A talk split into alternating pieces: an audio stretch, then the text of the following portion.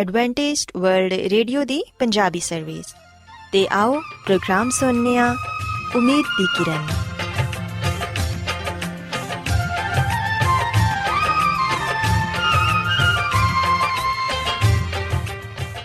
ਸਾਥਿਓ, ਮੈਂ ਤੁਹਾਡੀ ਮੇਜ਼ਬਾਨ ਫਰਾਸਲੀਮ ਪ੍ਰੋਗਰਾਮ ਉਮੀਦ ਦੀ ਕਿਰਨ ਦੇ ਨਾਲ ਤੁਹਾਡੀ ਖidmat 'ਚ ਹਾਜ਼ਰ ਹਾਂ ਸਾਡੀ ਪੂਰੀ ਟੀਮ ਵੱਲੋਂ ਪ੍ਰੋਗਰਾਮ ਸੁਣਨ ਵਾਲੇ ਸਾਰੇ ਸਾਥੀਆਂ ਨੂੰ ਸਾਡਾ ਪਿਆਰ ਭਰਾ ਸਲਾਮ ਕਬੂਲ ਹੋਏ।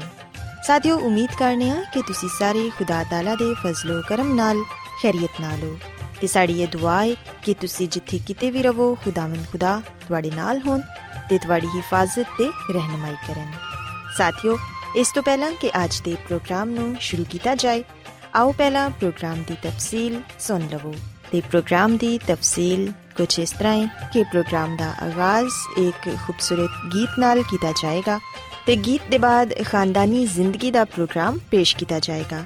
ਇਸ ਤੋਂ ਬਾਅਦ ਖੁਦਾਵੰਦ ਦੇ ਜ਼ਿੰਦਗੀ ਬਖਸ਼ ਕਲਾਮ ਚੋਂ ਪੈਗਾਮ ਪੇਸ਼ ਕੀਤਾ ਜਾਏਗਾ, ਜਿਹੜਾ ਕਿ ਸਾਡੇ ਕਦਮਾਂ ਦੇ ਲਈ ਚਿਰਾਗ ਤੇ ਸਾਡੀ ਰਾਹ ਦੇ ਲਈ ਰੋਸ਼ਨੀ ਹੈ।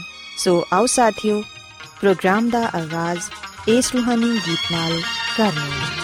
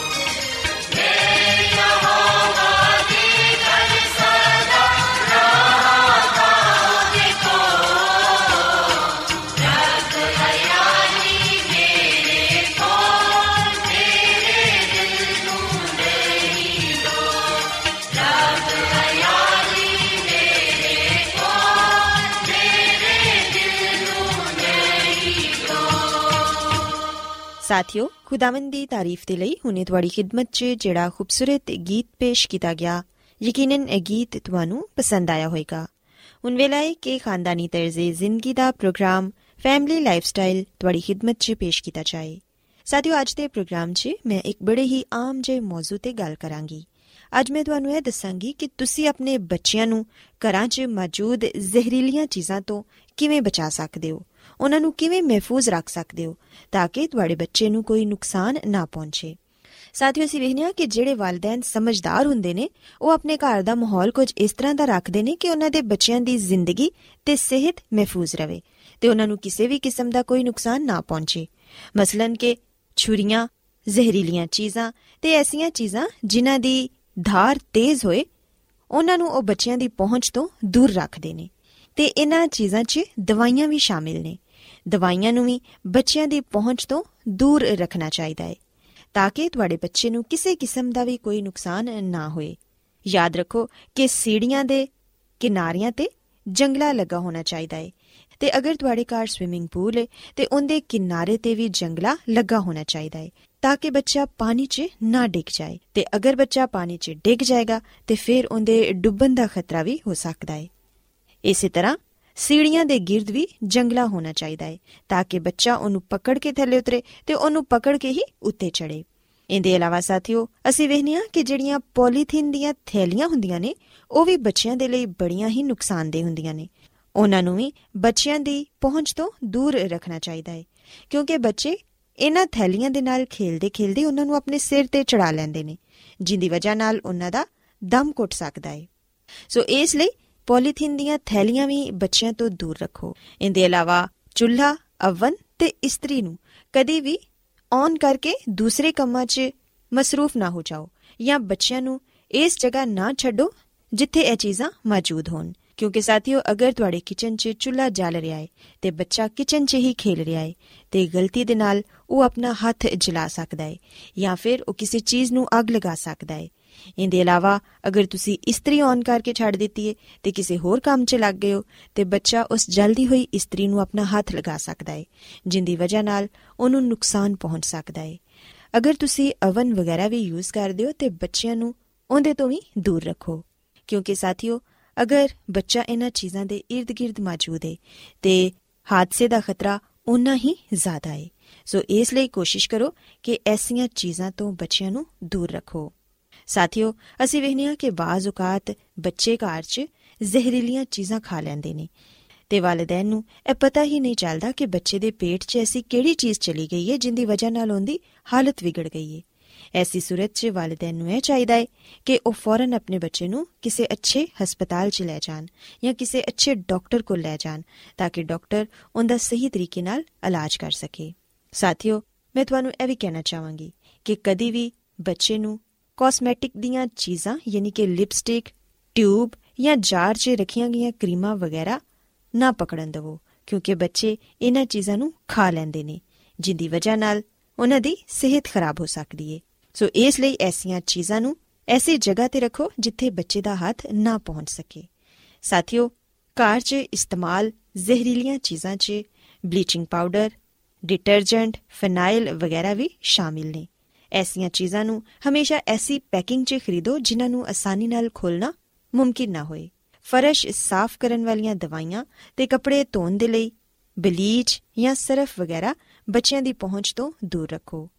ਗੱਡੀਆਂ 'ਚ ਇਸਤੇਮਾਲ ਹੋਣ ਵਾਲੇ ਕੈਮੀਕਲ ਤੇ ਜਰਾਸੀਮ ਕਸ਼ ਦਵਾਈਆਂ ਬੱਚਿਆਂ ਦੀ ਪਹੁੰਚ ਤੇ ਨਜ਼ਰਾਂ ਤੋਂ ਦੂਰ ਰੱਖੋ, ਬਲਕਿ ਇਹਨਾਂ ਨੂੰ ਕਿਸੇ ਮਹਿਫੂਜ਼ ਖਾਨਿਆਂ 'ਚ ਤਾਲਿਆਂ ਦੇ ਅੰਦਰ ਬੰਦ ਕਰਕੇ ਰੱਖੋ, ਤਾਂ ਕਿ ਬੱਚਾ ਐਸੀਆਂ ਚੀਜ਼ਾਂ ਨੂੰ ਪਕੜ ਹੀ ਨਾ ਸਕੇ। ਸਾਥੀਓ, ਗਜ਼ਾਈ ਅਸ਼ਿਆ ਤੇ ਸਫ਼ਾਈ ਸੁਥਰਾਈ ਦੇ ਲਈ ਇਸਤੇਮਾਲ ਕੀਤੀ ਜਾਣ ਵਾਲੀਆਂ ਚੀਜ਼ਾਂ ਕਦੀ ਵੀ ਇੱਕ ਜਗ੍ਹਾ ਤੇ ਨਾ ਰੱਖੋ, ਬਲਕਿ ਦਵਾਈਆਂ ਤੇ ਕੈਮੀਕਲ ਇੱਕ ਜਗ੍ਹਾ ਤੇ ਹੋਣੇ ਚਾਹੀਦੇ ਨੇ ਤੇ ਖਾਣ ਪੀਣ ਵਾਲੀਆਂ ਜਿਹੜੀਆਂ ਚੀਜ਼ਾਂ ਨੇ, ਉਹ ਦੂਸਰੀ ਜਗ੍ਹਾ ਤੇ ਹੋਣੀਆਂ ਚਾਹੀਦੀਆਂ ਨੇ। ਯਾਦ ਰੱਖੋ ਕਿ ਬੱਚੇ ਦੀ ਮੌਜੂਦਗੀ 'ਚ ਦਵਾਈ ਦਾ ਇਸਤੇਮਾਲ ਵੀ ਨਾ ਕਰੋ, ਕਿਉਂਕਿ ਬੱਚੇ ਜੋ ਕੁਝ ਵੇਖਦੇ ਨੇ, ਉਹ ਖੁਦ ਆਪਣੇ ਤੌਰ ਤੇ ਕਰਨ ਦੀ ਕੋਸ਼ਿਸ਼ ਕਰਦੇ ਨੇ, ਜਿਹੜਾ ਕਿ ਉਹਨਾਂ ਦੇ ਲਈ ਨੁਕਸਾਨਦੇ ਸਾਬਿਤ ਹੋ ਸਕਦਾ ਹੈ। ਸਾਥੀਓ, ਇੱਕ ਖਾਸ ਗੱਲ ਜਿਹੜੀ ਮੈਂ ਤੁਹਾਨੂੰ ਦੱਸਣਾ ਚਾਹਾਂਗੀ, ਉਹ ਹੈ ਵੀ ਕਿ ਦਵਾਈ ਉੱਤੇ ਲੇਬਲ ਜਾਂ ਜਿਹੜੀਆਂ ਹਫਾਜ਼ਤੀ ਤਰਕੀਬਾਂ ਲਿਖੀਆਂ ਹੁੰਦੀਆਂ ਨੇ, ਉਹਨਾਂ ਨੂੰ ਗੈਰ ਜ਼ਰੂਰੀ ਨਾ ਸਮਝੋ। ਕਿਸੇ ਐਸੀ ਪੈਕਿੰਗ, ਡੱਬੇ ਜਾਂ ਬੋਤਲ 'ਚ ਰੱਖੀ ਗਈ ਦਵਾ ਕਦੀ ਇਸਤੇਮਾਲ ਨਾ ਕਰੋ, ਜਿੰਦੇ ਉੱਤੇ ਕੋਈ ਲੇਬਲ ਨਾ ਲੱਗਿਆ ਹੋਵੇ ਤੇ ਤੁਹਾਨੂੰ ਇਹ ਯਕੀਨ ਨਾ ਹੋਏ ਕਿ ਇਹ ਉਹੀ ਦਵਾਈ ਹੈ ਜਿਹੜੀ ਕਿ ਤੁਸੀਂ ਇਸਤੇਮਾਲ ਕਰਨੀ ਹੈ ਇਹਦੇ ਇਲਾਵਾ ਸਾਥੀਓ, ਅਗਰ ਤੁਸੀਂ ਕੋਈ ਦਵਾਈ ਜਾਂ ਕੈਮੀਕਲ ਇਸਤੇਮਾਲ ਕਰ ਰਹੇ ਹੋ ਤੇ ਦਰਮਿਆਨ 'ਚ ਕੋਈ ਆ ਜਾਏ ਜਾਂ ਕਿਸੇ ਹੋਰ ਕੰਮ ਦੀ ਵਜ੍ਹਾ ਨਾਲ ਤੁਹਾਨੂੰ ਆਪਣੀ ਜਗ੍ਹਾ ਤੋਂ ਹਟਣਾ ਪਏ, ਤੇ ਦਵਾਈ ਜਾਂ ਕੈਮੀਕਲ ਨੂੰ ਆਪਣੇ ਨਾਲ ਹੀ ਲੈਂਦੇ ਜਾਓ, ਕਿਉਂਕਿ ਤੁਹਾਡੀ ਗੈਰ ਮੌਜੂਦਗੀ 'ਚ ਬੱਚੇ ਨੂੰ ਉਸ ਦਵਾਈ ਜਾਂ ਕੈਮੀਕਲ ਦੀ ਵਜ੍ਹਾ ਨਾਲ ਨੁਕਸਾਨ ਪਹੁੰਚ ਸਕਦਾ ਹੈ ਕਿਉਂਕਿ ਬੱਚਾ ਚੰਦ ਹੀ ਸੈਕਿੰਡ 'ਚ ਐਸੀ ਚੀਜ਼ ਦੇ ਕਰੀਬ ਪਹੁੰਚ ਜਾਂਦਾ ਹੈ ਜਿੰਦੇ ਤੋਂ ਉਹਨੂੰ ਮਨਾ ਕੀਤਾ ਗਿਆ ਹੋਵੇ ਸੋ ਇਸ ਲਈ, ਇhtiyat ਵਾਲਿਦੈਨ ਦੀ ਜ਼ਿੰਮੇਵਾਰੀ ਹੈ ਤੇ ਅਗਰ ਵਾਲਿਦੈਨ ਇhtiyat ਨਾਲ ਕੰਮ ਲੈਣਗੇ, ਤੇ ਫਿਰ ਯਕੀਨਨ ਉਹ ਆਪਣੇ ਬੱਚਿਆਂ ਨੂੰ ਹਰ ਤਰ੍ਹਾਂ ਦੀ ਮੁਸ਼ਕਲ ਤੇ ਮੁਸੀਬਤ ਤੋਂ ਬਚਾ ਸਕਣਗੇ। ਸਾਥੀਓ, ਤੁਹਾਨੂੰ ਇਹ ਪਤਾ ਹੋਣਾ ਚਾਹੀਦਾ ਹੈ ਕਿ ਤੁਹਾਡਾ ਬੱਚਾ ਜਿਸਮਾਨੀ ਤੌਰ ਤੇ ਕੀ ਕੁਝ ਕਰ ਸਕਦਾ ਹੈ ਜਾਂ ਕਿੱਥੋਂ ਤੱਕ ਉਹਦੀ ਰਸਾਈ ਹੋ ਸਕਦੀ ਹੈ ਅਗਰ ਤੁਹਾਡੇ ਬੱਚੇ ਨੇ ਗੁੱਟਨਿਆਂ ਦੇ ਜਾਂ ਹੱਥਾਂ ਦੇ ਬਲ ਫਰਸ਼ ਤੇ ਰਿੰਗਣਾ ਸਿੱਖ ਲਿਆ ਹੈ ਤੇ ਕਿਚਨ ਸਿੰਕ ਦੇ ਥੱਲੇ ਫਨਾਈਲ ਜਾਂ ਇਸ ਕਿਸਮ ਦੇ ਖਤਰਨਾਕ ਕੈਮੀਕਲ ਮਹਿਫੂਜ਼ ਨਾ ਕਰੋ, ਬਲਕਿ ਇਹਨਾਂ ਨੂੰ ਕਿਸੇ ਉੱਚੀ ਜਗ੍ਹਾ ਤੇ ਰੱਖੋ, ਜਿੱਥੇ ਬੱਚੇ ਦਾ ਹੱਥ ਨਾ ਪਹੁੰਚ ਸਕੇ। ਬੱਚੇ ਨੇ ਅਗਰ ਕੋਈ ਜ਼ਹਿਰੀਲੀ ਚੀਜ਼ ਨਿਗਲ ਲਈਏ ਤੇ ਉਹਨੂੰ ਕਹਿ ਨਹੀਂ ਆ ਰਹੀ, ਤੇ ਫਿਰ ਸਾਥੀਓ ਫੌਰਨ ਉਹਨੂੰ ਡਾਕਟਰ ਦੇ ਕੋਲ ਲੈ ਜਾਓ, ਤਾਂ ਕਿ ਡਾਕਟਰ ਉਹਦਾ ਬਿਹਤਰ ਤਰੀਕੇ ਨਾਲ ਇਲਾਜ ਕਰ ਸਕੇ। ਇਹਦੇ ਇਲਾਵਾ ਅਗਰ ਅੱਖ 'ਚ ਕੋਈ ਜ਼ਹਿਰੀਲੀ ਚੀਜ਼ ਚਲੀ ਗਈ ਹੈ ਤੇ ਅੱਖਾਂ ਦੇ ਅੰਦਰ ਸਾਦਾ ਪਾਣੀ ਦੇ ਛੱਟੇ ਮਾਰੋ, ਤੇ ਮਰੀਜ਼ ਨੂੰ ਫੌਰਨ ਹਸਪਤਾਲ ਲੈ ਜਾਓ। ਜ਼ਹਿਰੀਲੀ ਗੈਸ ਜਾਂ ਧੂਏ ਦੀ ਵਜ੍ਹਾ ਨਾਲ ਅਗਰ ਦਮ ਘੁੱਟ ਰਿਹਾ ਹੋਏ ਤੇ ਫੌਰਨ ਐਸੀ ਜਗ੍ਹਾ ਤੋਂ ਹਟ ਜਾਓ, ਬਲਕਿ ਖੁੱਲੀ ਜਗ੍ਹਾ ਤੇ ਚਲੇ ਜਾਓ, ਜਿੱਥੇ ਤਾਜ਼ਾ ਹਵਾ ਆ ਰਹੀ ਹੋਏ।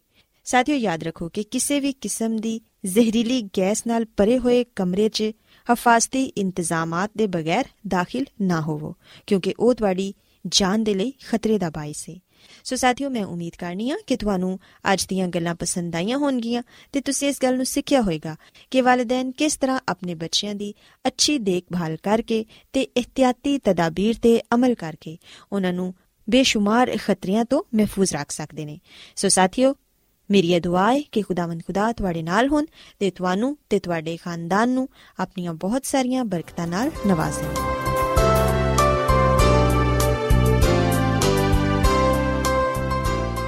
ਰੋਜ਼ਾਨਾ ਐਡਵੈਂਟਿਸਟ ਵਰਲਡ ਵੇ ਰੇਡੀਓ 24 ਘੰਟੇ ਦਾ ਪ੍ਰੋਗਰਾਮ। ਜਨੂਬੀ ਏਸ਼ੀਆ ਦੇ ਲਈ ਪੰਜਾਬੀ, ਉਰਦੂ, ਅੰਗਰੇਜ਼ੀ, ਸਿੰਧੀ ਤੇ ਦੂਜੀਆਂ ਬਹੁਤ ਸਾਰੀਆਂ ਜ਼ੁਬਾਨਾਂ ਵਿੱਚ ਨਸ਼ਰ ਕਰਦਾ ਹੈ ਸਿਹਤ, ਮਤਵਾਜ਼ਨ ਖੁਰਾਕ تعلیم ਖਾਨਦਾਨੀ ਜ਼ਿੰਦਗੀ ਤੇ ਬਾਈਬਲ ਮੁਕੱਦਸ ਨੂੰ ਸਮਝਣ ਦੇ ਲਈ ਐਡਵੈਂਟਿਸਟ ਵਰਲਡ ਰੇਡੀਓ ਜ਼ਰੂਰ ਸੁਨੋ سامعین بائبل مقدس کی تعلیمات کو मज़ीद सीखने के लिए। या अगर आपका कोई सवाल हो तो आप हमसे व्हाट्सएप के ज़रिए इस नंबर पर रबता कर सकते हैं। हमारा व्हाट्सएप नंबर है सिफर सिफर नौ दो तीन एक सिफर एक सात छ सात नौ छ दो। नंबर एक बार फिर नोट कर लें, zero zero nine two 3101767962 Adventist World Radio ਵੱਲੋਂ ਪ੍ਰੋਗਰਾਮ ਉਮੀਦ ਦੀ ਕਿਰਨ ਨਿਸ਼ਰ ਕੀਤਾ ਜਾ ਰਿਹਾ ਹੈ ਹੁਣ ਵੇਲੇ ਕਿ ਅਸੀਂ ਖੁਦਾ ਦੇ ਪਾਕ ਕਲਾਮ ਚੋਂ ਪੈਗਾਮ ਸੁਣੀਏ। ਤੇ ਅੱਜ ਤੁਹਾਡੇ ਲਈ ਪੈਗਾਮ ਖੁਦਾ ਦੇ ਖਾਦਮ ਅਜ਼ਮਤ ਇਮਾਨੁਅਲ ਪੇਸ਼ ਕਰਨਗੇ। ਤੇ ਆਓ ਆਪਣੇ ਦਿਲਾਂ ਨੂੰ ਤਿਆਰ ਕਰੀਏ ਤੇ ਖੁਦਾ ਦੇ ਕਲਾਮ ਨੂੰ ਸੁਣੀਏ। ਖੁਦਾਮ ਦੀ ਇਸ ਮਸੀਹ ਦੇ ਨਾਮ ਵਿੱਚ ਸਾਰੇ ਸਾਥੀਆਂ ਨੂੰ ਸਲਾਮ। ਸਾਥਿਓ, ਹੁਣ ਵੇਲੇ ਕਿ ਅਸੀਂ ਖੁਦਾ ਦੇ ਕਲਾਮ ਨੂੰ ਸੁਣੀਏ, ਅੱਜ ਅਸੀਂ ਖੁਦਾ ਦੇ ਕਲਾਮ ਚੋਂ, ਮੁਕਾਸ਼ਵਾ ਦੀ ਕਿਤਾਬ ਚੋਂ ਆਖਰੀ ਅਦਾਲਤ ਦੇ ਬਾਰੇ ਜਾਣਾਂਗੇ। ਜਿਵੇਂ ਕਿ ਅਸੀਂ ਮੁਕਾਸ਼ਵਾ ਦੀ ਕਿਤਾਬ, ਇਹਦੇ 14ਵੇਂ ਬਾਬ ਦੀ 7ਵੀਂ ਆਇਤ ਵਿੱਚ ਪੜ੍ਹਨੇ ਆ ਕਿ ਉਹਨੇ ਬੁਲੰਦ ਆਵਾਜ਼ ਦੇ ਨਾਲ ਕਿਹਾ ਕਿ ਖੁਦਾ ਕੋਲੋਂ ਡਰੋ, ਉਹਦੀ ਤਮਜੀਦ ਕਰੋ, ਕਿਉਂਕਿ ਉਹਦੀ ਅਦਾਲਤ ਦਾ ਵੇਲਾ ਆ ਪਹੁੰਚਿਆ ਹੈ ਪਾਕ ਕਲਾਮ ਦੇ ਪੜੇ ਸੁਨੇ ਜਾਂਦੇ ਹੋ। ਖੁਦਾ ਦੀ ਬਰਕਤ ਹੋਏ। ਆਮੀਨ। ਮਸੀਹ ਵਿੱਚ ਮੇਰੇ ਸਾਥੀਓ, ਖੁਦਾ ਦਾ ਕਲਾਮ ਸਾਨੂੰ ਇਹ ਗੱਲ ਦੱਸਦਾ ਹੈ ਕਿ ਖੁਦਾ ਦੀ ਅਦਾਲਤ ਦਾ ਵੇਲਾ ਆ ਪਹੁੰਚਿਆ ਹੈ ਤੇ ਯਾਦ ਰੱਖੋ, ਇਹ ਜਿਹੜਾ ਪੈਗਾਮ ਹੈ ਇਹ ਮੇਰੇ ਲਈ ਹੈ ਤੇ ਤੁਹਾਡੇ ਲਈ ਹੈ ਕਿਉਂਕਿ ਅਗਰ ਇਹ ਬਾਈਬਲ ਮੁਕੱਦਸ ਚ ਹੈ ਤੇ ਫਿਰ ਇਹ ਮੇਰੇ ਲਈ ਹੈ ਅਗਰ ਇਹ ਬਾਈਬਲ ਮੁਕੱਦਸ ਵਿੱਚ ਨਹੀਂ ਹੈ ਤੇ ਫਿਰ ਇਹ ਮੇਰੇ ਲਈ ਨਹੀਂ ਹੈ ਮਸੀਹ ਵਿੱਚ ਮੇਰੇ ਸਾਥੀਓ, ਮੁਕਾਸ਼ਵਾ ਦੀ ਕਿਤਾਬ ਵਿੱਚ ਬੜੀ ਤਫਸੀਲ ਦੇ ਨਾਲ ਇਹ ਗੱਲ ਬਿਆਨ ਕੀਤੀ ਗਈ ਹੈ ਕਿ ਅਦਾਲਤ ਕਦੋਂ ਸ਼ੁਰੂ ਹੋਈ। ਜਿਵੇਂ ਕਿ ਅਸੀਂ ਦਾਨੀਏਲ ਦੀ ਕਿਤਾਬ ਵਿੱਚ ਵੀ ਇਸ ਗੱਲ ਦਾ ਜ਼ਿਕਰ ਪਾਨੇ ਆ ਕਿ ਅਦਾਲਤ ਕਦੋਂ ਤੇ ਕਿਵੇਂ ਸ਼ੁਰੂ ਹੋਈ। ਸੋ ਮੁਕਾਸ਼ਵਾ ਦੀ ਕਿਤਾਬ ਦੇ 22 ਬਾਬ ਦੀ 12ਵੀਂ ਆਇਤ ਵਿੱਚ ਲਿਖਿਆ ਹੋਇਆ ਹੈ, ਖੁਦਾਵੰਦ ਯਿਸੂ ਮਸੀਹ ਨੇ ਫਰਮਾਇਆ ਕਿ ਵੇਖ ਮੈਂ ਛੇਤੀ ਆਉਣ ਵਾਲਾ ਵਾਂ ਤੇ ਹਰ ਇੱਕ ਦੇ ਕੰਮ ਦੇ ਮੁਆਫਕ ਦੇਣ ਦੇ ਲਈ ਅਜਰ ਮੇਰੇ ਕੋਲ ਹੈ। ਔਰ ਫਿਰ ਅਸੀਂ ਮਤੀ ਦੀ ਅੰਜੀਲ ਦੇ 16ਵੇਂ ਬਾਬ ਦੀ 27ਵੀਂ ਆਇਤ ਵਿੱਚ ਇਹ ਗੱਲ ਪੜ੍ਹਨੇ ਆ, ਯਿਸੂ ਮਸੀਹ ਨੇ ਫਰਮਾਇਆ, ਕਿਉਂਕਿ ਇਬਨ ਆਦਮ ਆਪਣੇ ਬਾਪ ਦੇ ਜਲਾਲ ਵਿੱਚ ਆਪਣੇ ਫਰਿਸ਼ਤਿਆਂ ਦੇ ਨਾਲ ਆਏਗਾ, ਉਸ ਵੇਲੇ ਹਰ ਇੱਕ ਨੂੰ ਉਹਦੇ ਕੰਮਾਂ ਦੇ ਮੁਤਾਬਿਕ ਬਦਲਾ ਦੇਵੇਗਾ। ਸੋ ਅਸੀਂ ਵੇਖ ਸਕਦੇ ਹਾਂ ਕਿ ਯਿਸੂ ਮਸੀਹ ਬਾਰ-ਬਾਰ ਇਹ ਗੱਲ ਬਿਆਨ ਕਰਦੇ ਪਏ ਨੇ ਕਿ ਵੇਖ ਮੈਂ ਛੇਤੀ ਆਉਣ ਵਾਲਾ ਹਾਂ ਤੇ ਹਰ ਕਿਸੇ ਨੂੰ ਮੈਂ ਉਹਦੇ ਕੰਮਾਂ ਦਾ ਬਦਲਾ ਦਵਾਂਗਾ। ਤੇ ਮੁਕਾਸ਼ਵਾ ਦੀ ਕਿਤਾਬ ਦੇ 20 ਬਾਬ ਦੀ 12ਵੀਂ ਆਇਤ ਵਿੱਚ ਲਿਖਿਆ ਹੋਇਆ ਹੈ ਕਿ ਕਿਤਾਬਾਂ ਖੋਲੀਆਂ ਗਿਆ ਫਿਰ ਇੱਕ ਹੋਰ ਕਿਤਾਬ ਖੋਲੀ ਗਈ, ਯਾਨੀ ਕਿਤਾਬ ਹਯਾਤ। ਔਰ ਫਿਰ ਮਜ਼ੀਦ ਇਹ ਲਿਖਿਆ ਹੋਇਆ ਹੈ ਕਿ ਜਿਵੇਂ ਉਹਨਾਂ ਕਿਤਾਬਾਂ ਵਿੱਚ ਲਿਖਿਆ ਹੋਇਆ ਸੀ, ਉਹਨਾਂ ਦੇ ਅਮਾਲ ਦੇ ਮੁਤਾਬਕ ਮੁਰਦਿਆਂ ਦਾ ਇਨਸਾਫ ਕੀਤਾ ਗਿਆ। ਮਸੀਹ ਵਿੱਚ ਮੇਰੇ ਸਾਥੀਓ, ਜਿਵੇਂ ਕਿ ਅਸੀਂ ਬਾਈਬਲ ਮੁਕੱਦਸ ਵਿੱਚ ਲੂਸੀਫਰ ਫਰਿਸ਼ਤਾ, ਜਿਹੜਾ ਕਿ ਇੱਕ ਬਾਗੀ ਫਰਿਸ਼ਤਾ ਹੈ ਜਿਨੇ ਆਸਮਾਨ ਤੇ ਖੁਦਾ ਦੇ ਖਿਲਾਫ ਬਗਾਵਤ ਕੀਤੀ ਅਸੀਂ ਵਿਖਨੇ ਕਿ ਉਹਨੂੰ ਵੀ ਮੌਕਾ ਦਿੱਤਾ ਗਿਆ ਤੋਬਾ ਦਾ ਪਰ ਜਦੋਂ ਉਹ ਆਪਣੀ ਬੁਰੀ ਰਵਿਸ਼ ਤੋਂ ਬਾਜ਼ ਨਾ ਆਇਆ ਤੇ ਖੁਦਾ ਨੇ ਉਹਦੀ ਵੀ ਅਦਾਲਤ ਕੀਤੀ ਉਹਦਾ ਵੀ ਇਨਸਾਫ ਕੀਤਾ ਤੇ ਉਹਨੂੰ ਆਸਮਾਨ ਤੋਂ ਬਾਹਰ ਕੱਢ ਦਿੱਤਾ ਸੋ ਉਸ ਵੇਲੇ ਤੋਂ ਅਸੀਂ ਵਿਖਨੇ ਆ ਕਿ ਮਸੀਹ ਯਿਸੂ ਤੇ ਸ਼ੈਤਾਨ ਦੇ ਦਰਮਿਆਨ ਇੱਕ عظیم ਕਸ਼ਮਕਸ਼ ਹੈ ਸੋ ਯਿਸੂ ਮਸੀਹ ਇਸ ਲਈ ਅਦਾਲਤ ਕਰਦਾ ਹੈ ਤਾਂ ਕਿ ਆਪਣੇ ਲੋਕਾਂ ਨੂੰ ਜਿਹੜੇ ਉਹਦੇ ਤੇ ਈਮਾਨ ਰੱਖਦੇ ਨੇ ਜਿਹੜੇ ਉਹਦੀ ਪੈਰਵੀ ਕਰਦੇ ਨੇ ਉਹਨਾਂ ਨੂੰ ਉਹ ਬਚਾ ਸਕੇ। ਤੇ ਜਿਹੜੇ ਉਹਦੀ ਨਾਫਰਮਾਨੀ ਕਰਦੇ ਨੇ, ਜਿਹੜੇ ਉਹਨੂੰ ਰੱਦ ਕਰਦੇ ਨੇ, ਉਹਨਾਂ ਨੂੰ ਉਹ ਸਜ਼ਾ ਦੇ ਸਕੇ। ਹੁਣ ਸਵਾਲ ਇੱਥੇ ਪੈਦਾ ਹੁੰਦਾ ਕਿ ਅਦਾਲਤ ਕਿੱਥੇ ਹੁੰਦੀ ਪਈ ਹੈ?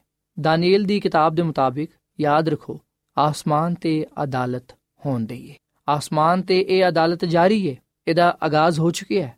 ਦਾਨੀਏਲ ਦੀ ਕਿਤਾਬ ਦੇ 7ਵੇਂ ਬਾਬ ਦੀ 9ਵੀਂ ਤੇ 10ਵੀਂ ਆਇਤ ਵਿੱਚ ਲਿਖਿਆ ਹੋਇਆ ਹੈ, ਦਾਨੀਏਲ ਨਬੀ ਖੁਦ ਇਹ ਗੱਲ ਲਿਖਦੇ ਨੇ ਕਿ ਮੇਰੇ ਵੇਖਦੇ ਹੋਇਆਂ ਤਖਤ ਲਗਾਏ ਗਏ ਤੇ ਕਦੀਮਲ ਅਯਾਮ ਬਹਿ ਗਿਆ ਉਹਦੇ ਤੇ। ਸੋ ਮੇਰੇ ਸਾਥੀਓ ਦਾਨੀਏਲ ਦੀ ਕਿਤਾਬ ਦੇ 7ਵੇਂ ਬਾਬ ਦੇ ਮੁਤਾਬਿਕ ਅਦਾਲਤ ਆਸਮਾਨ ਤੇ ਹੁੰਦੀ ਹੈ ਤੇ ਇਹ ਅਦਾਲਤ ਕਦੋਂ ਸ਼ੁਰੂ ਹੋਈ?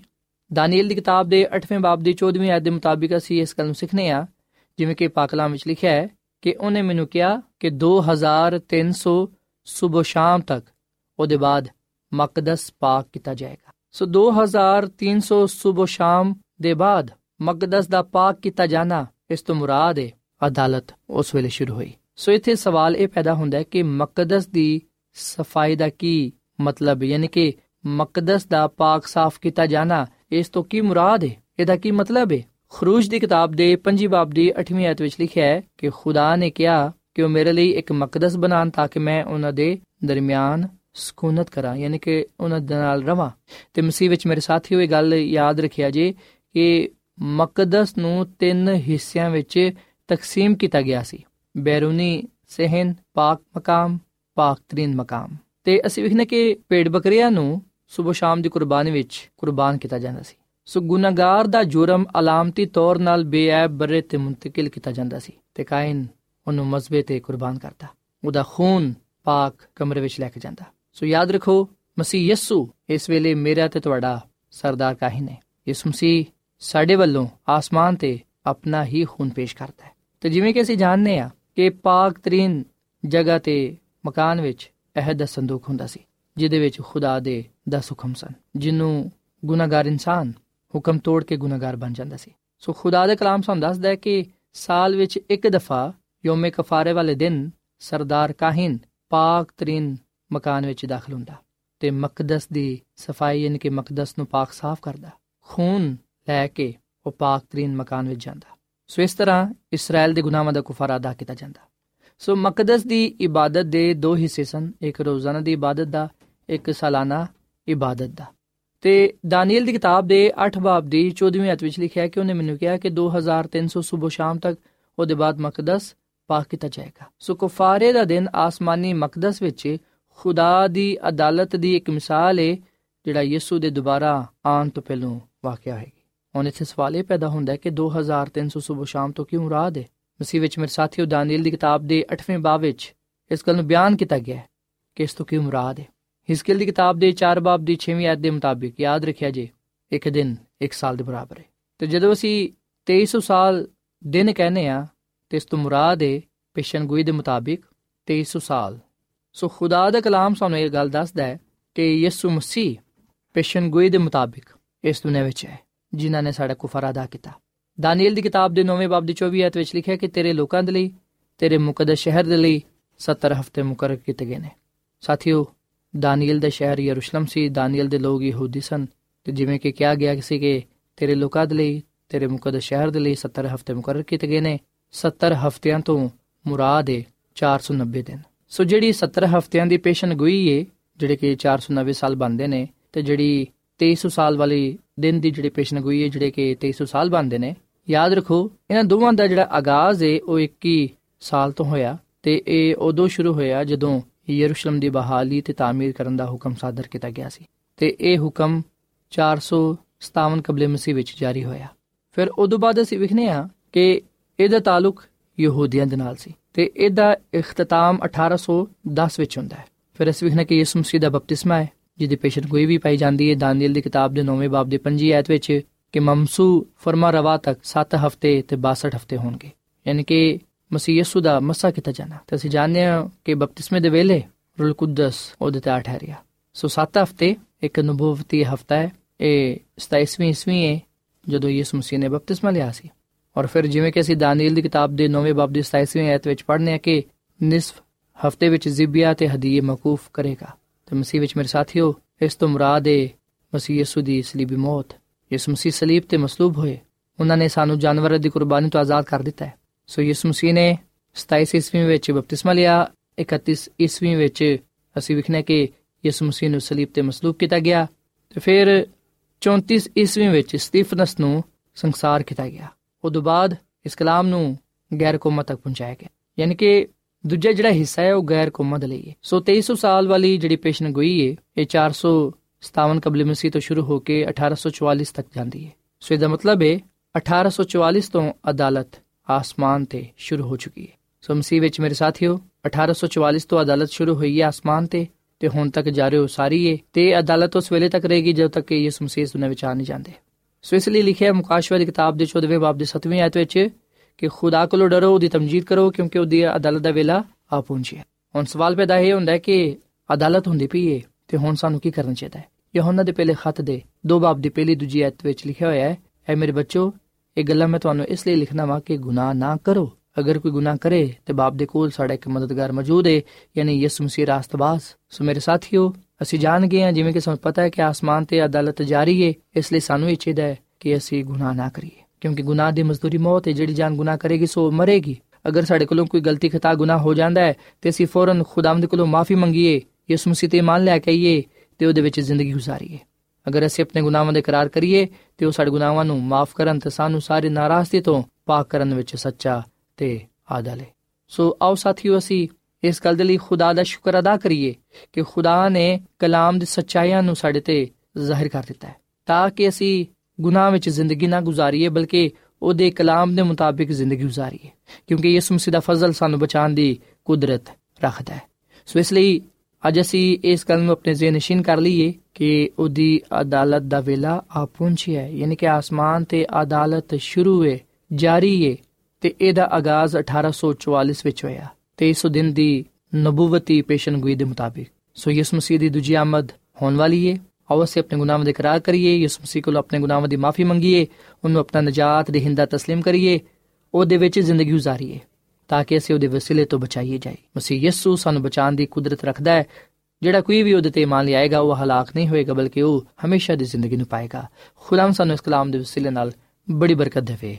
ਆਮੀਨ। ਆਓ ਸਾਥੀਓ ਸੀ ਦੁਆ ਕਰੀਏ। ਮਸੀਹ ਯਿਸੂ ਵਿੱਚ ਸਾਡੇ ਆਸਮਾਨੀ ਬਾਪ, ਅਸੀਂ ਤੇਰਾ ਸ਼ੁਕਰ ਅਦਾ ਕਰਨੇ ਆ, ਤੇਰੀ ਤਾਰੀਫ ਕਰਨੇ ਆ। ਤੇਰੇ ਕਲਾਮ ਦੇ ਲਈ, ਤੇਰੀ ਮੂੰਹ ਦੀਆਂ ਗੱਲਾਂ ਦੇ ਲਈ ਅੱਜ ਅਸੀਂ ਇਸ ਗੱਲ ਨੂੰ ਜਾਣੀਏ ਹੈ ਕਿ ਖੁਦਾ ਤੂੰ ਅਦਾਲਤ ਕਰਨ ਵਾਲਾ ਖੁਦਾ ਹੈ ਤੇ ਆਸਮਾਨ ਤੇ ਅਦਾਲਤ ਜਾਰੀ ਹੈ ਤੇ ਅਸੀਂ ਇਹ ਗੱਲ ਜਾਣਨੇ ਆ ਕਿ ਅਸੀਂ ਅਦਾਲਤ ਵਿੱਚ ਇਸ ਲਈ ਤੇਰੇ ਫਜ਼ਲ ਦੇ ਨਾਲ ਬਚਾਏ ਜਾਵਾਂਗੇ ਕਿਉਂਕਿ ਅਸਾਂ ਆਪਣਾ ਆਪ ਮਸੀਹ ਦੇ ਤਾਬੇ ਕਰ ਦਿੱਤਾ ਹੈ ਆਪਣੇ ਆਪ ਨੂੰ ਮਸੀਹ ਦੇ سپرد ਕਰ ਦਿੱਤਾ ਹੈ ਤੇ ਮਸੀਹ ਯਿਸੂ ਦਾ ਫਜ਼ਲ ਸਾਨੂੰ ਬਚਾਉਣ ਦੀ ਕੁਦਰਤ ਰੱਖਦਾ ਹੈ ਅਸੀਂ ਯਿਸੂ ਮਸੀਹ ਦੇ ਲਈ ਤੇਰਾ ਐ ਖੁਦਾ ਬਾਪ ਸ਼ੁਕਰ ਅਦਾ ਕਰਨੇ ਆ ਫਜ਼ਲ ਬਖਸ਼ ਕੇ ਅਸੀਂ ਇਸ ਦੁਨੀਆਂ ਵਿੱਚ ਰਹਿੰਦੇ ਹੋਇਆਂ ਤੇਰੇ ਕਲਾਮ ਨੂੰ ਪੂਰਾ ਕਰੀਏ ਤੇ ਗੁਨਾਹ ਤੋਂ ਦੂਰ ਰਹੀਏ ਤੇਰੇ ਹੁਕਮਾਂ ਤੇ ਚੱਲੀਏ, ਤੇਰੀ ਪੂਰੀ ਪੈਰਵੀ ਕਰੀਏ, ਤਾਂ ਕਿ ਅਸੀਂ ਇਸ ਦੁਨੀਆਂ ਵਿੱਚ ਤੇਰੇ ਨਾਂ ਤੋਂ ਜਾਣੇ ਤੇ ਪਹਿਚਾਨੇ ਜਾਈਏ।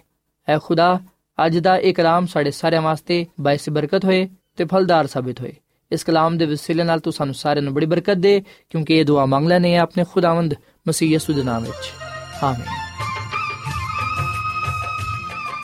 ਸਾਥਿਓ, ਐਡਵੈਂਟਿਸਟ ਵਰਲਡ ਰੇਡੀਓ ਵੱਲੋਂ ਪ੍ਰੋਗਰਾਮ ਉਮੀਦ ਦੀ ਕਿਰਨ ਨਿਸ਼ਰ ਕੀਤਾ ਜਾ ਰਿਹਾ ਸੀ। ਉਮੀਦ ਕਰਨੇ ਆ ਕਿ ਅੱਜ ਦਾ ਪ੍ਰੋਗਰਾਮ ਯਕੀਨਨ ਤੁਹਾਨੂੰ ਪਸੰਦ ਆਇਆ ਹੋਵੇਗਾ ਸਾਥਿਓ ਬਾਈਬਲ ਮੁਕੱਦਸ ਦੀ ਸਚਾਈਆਂ ਨੂੰ ਮਜ਼ੀਦ ਸਿੱਖਣ ਦੇ ਲਈ ਤੁਸੀਂ ਸਾਡੇ ਨਾਲ WhatsApp ਦੇ ਜ਼ਰੀਏ ਵੀ رابطہ ਕਰ ਸਕਦੇ ਹੋ ਸਾਡਾ WhatsApp ਨੰਬਰ ਹੈ 009017676962 ਨੰਬਰ ਇੱਕ ਵਾਰੀ ਫੇਰ ਲਿਖ ਲਵੋ।